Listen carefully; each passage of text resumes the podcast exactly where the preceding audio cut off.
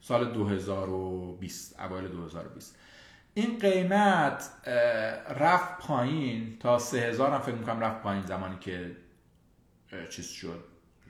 اوضاع وسط کووید بود و شلوغ شد و اینا. خلاصه رفت تا 3000 هم پایین. بعد تو طول این مدت همینجوری رفت بالا و بالا و بالا و ما تا 69000 هم دیدیم. و خب دوباره من میگم این بیت کوین هم یکی از اون استوریای گروس استوری از اون استوریای رشده که یعنی قرار این رشد در نهایت چیز خیلی بزرگی بشه. امروز چیز بزرگ نیست ولی ما داریم به خاطر اون پیش بینی داریم پولو میدیم.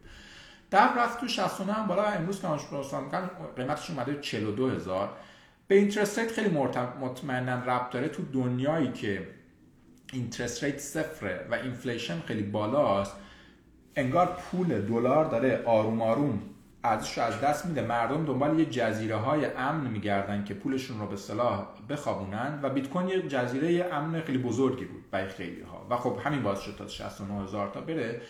بحث های engineering نمی‌دونم adoption اینا خیلی مهمه. آیا اینکه کریپتو با stock مثلا correlated یا برعکسشه یا اینا؟ ببینید اینا همه market دنبال یک سری مثلا چیزن. جواب ساده میگردن برای مسائل سخت من میگم ان آدم اینا هیچ کدومش هیچ وقت اینجوری نیستش که اینوری باشه یا اونوری باشه. ببینید یه correlation ی داره از این نظر که خب کسایی که معمولا این growth stock ا رو می‌خرن من آدمایی که به آینده اعتقاد دارن به تکنولوژی اعتقاد دارن آدمای جوان‌ترن معمولا همون آدما هستن که بیت کوین رو می‌خرن. خب وقتی قیمت اون stock ا میاد پایین نقدینگی تو جیب اینا کمتر میشه. اینا باید یه چیزی رو بفروشن. ممکنه بیت کوین بفروشن. خب بعد قیمت بیت کوین یعنی این correlation وجود داره. به اضافه که همون قیمت دلیل صفرمش همون چیزی که اول گفتم دیگه. خب وقتی interest rate رو می‌خوان ببرن بالا به نوعی تورم می‌خواد بیاد پایین اون جزیره ارزشش رو کم از دست میده. خلاصه اینا باعث شده که در کوتاه مدت بیت کوین یه مقداری بیاد پایین. ولی خب ما اعتقاد مثلا long term اینه که خب این inflation وجود خواهد داشت. و inflation مثلا تا قابل کنترل نخواهد بود. و حالا توضیح میدم که اصلا inflation اگه بخوان خیلی خوب کنترلش کنن مجبورن که خیلی سخت مثلا ببرن بالا و این باعث میشه که به اصطلاح stock ا بیاد پایین باعث میشه که investment ها بیاد پایین و در نهایت باعث میشه که خب کمپانیا شروع کنن کمتر آدم hire کنن و خب این با اون دلیل اولی که اصلا کار اصلی فده که همیشه به اصطلاح employment رو بالا نگه داره و بیکاری رو بیاد پایین با این دلیل تناقض داره. و همین من اصلا احساس نمی‌کنم موفق باشن این کار انجام بدن. خلاصه این داستان وجود داره. راجع به کریپتو من انقدر میگیم پیش بینی کنم من هیچ وقت پیش بینی کوتاه مدت نمی کنم راجع به هیچ چیزی. یه پیش بینی بلند مدت هم من کردم راجع به مثلا یه horizon مثلا پنج ساله.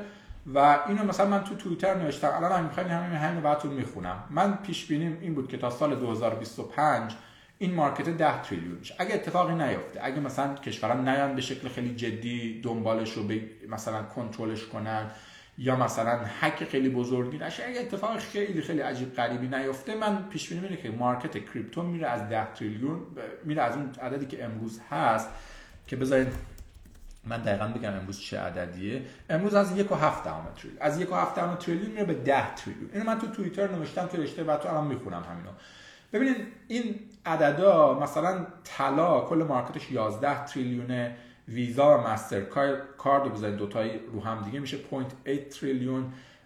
M2 که مثلا money supply که حالا راجع به این قبلا صحبت کردیم 21 تریلیون نزدک 100 که 100 تا کمپانی tech و finance بزرگ آمریکان رو هم بذاریم. 15 تریلیونن FAANG و مایکروسافت و تسلا رو هم دیگه 11 تریلیونن.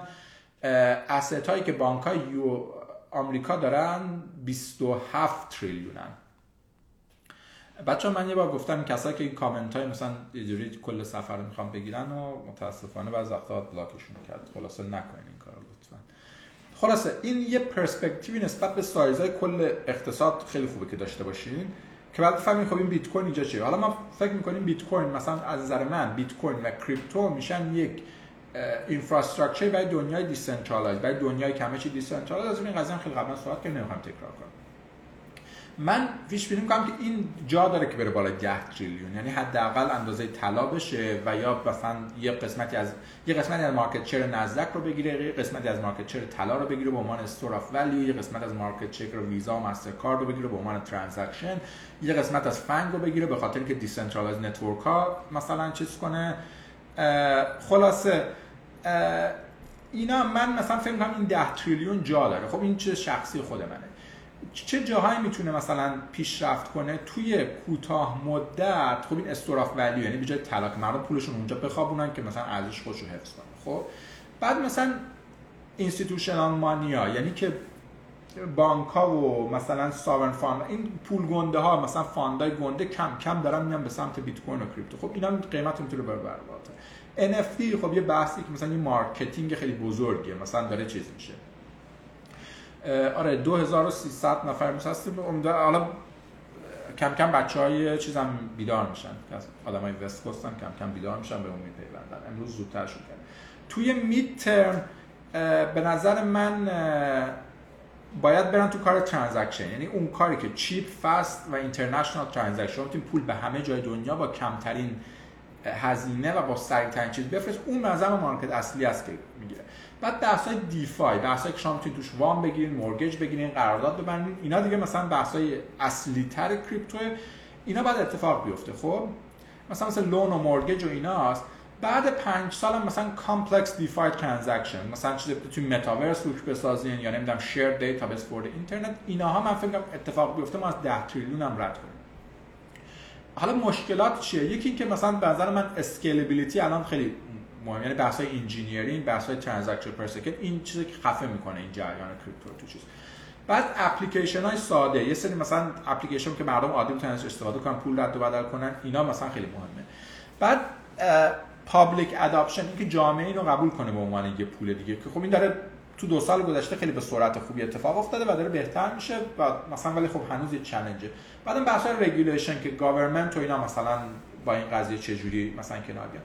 اینا مثلا یه لیستی از تهدیدها فرصتها و آینده کریپتو که من توی توییترم گذاشتم و میگم من پیش بینی می‌کنم که اگه این یه مسیر مثلا نسبتا smooth ی رو پیش بره ما تا 10 تریلیون بتونیم برسیم و اون 10 تریلیونه به ما عددی که میده 50 درصد در سال به ما return خیلی عدد بزرگی و یه عدد خیلی ambitious یه ولی من اعتقاد شخصیمه این پیش بینی کاملا هم شخصی هیچ کسی لازم نیست اینو follow کنه. خلاصه این راجع به کریپتو بود. می‌خوایم بحث اقتصاد و پول و اینا رو ببندیم بریم و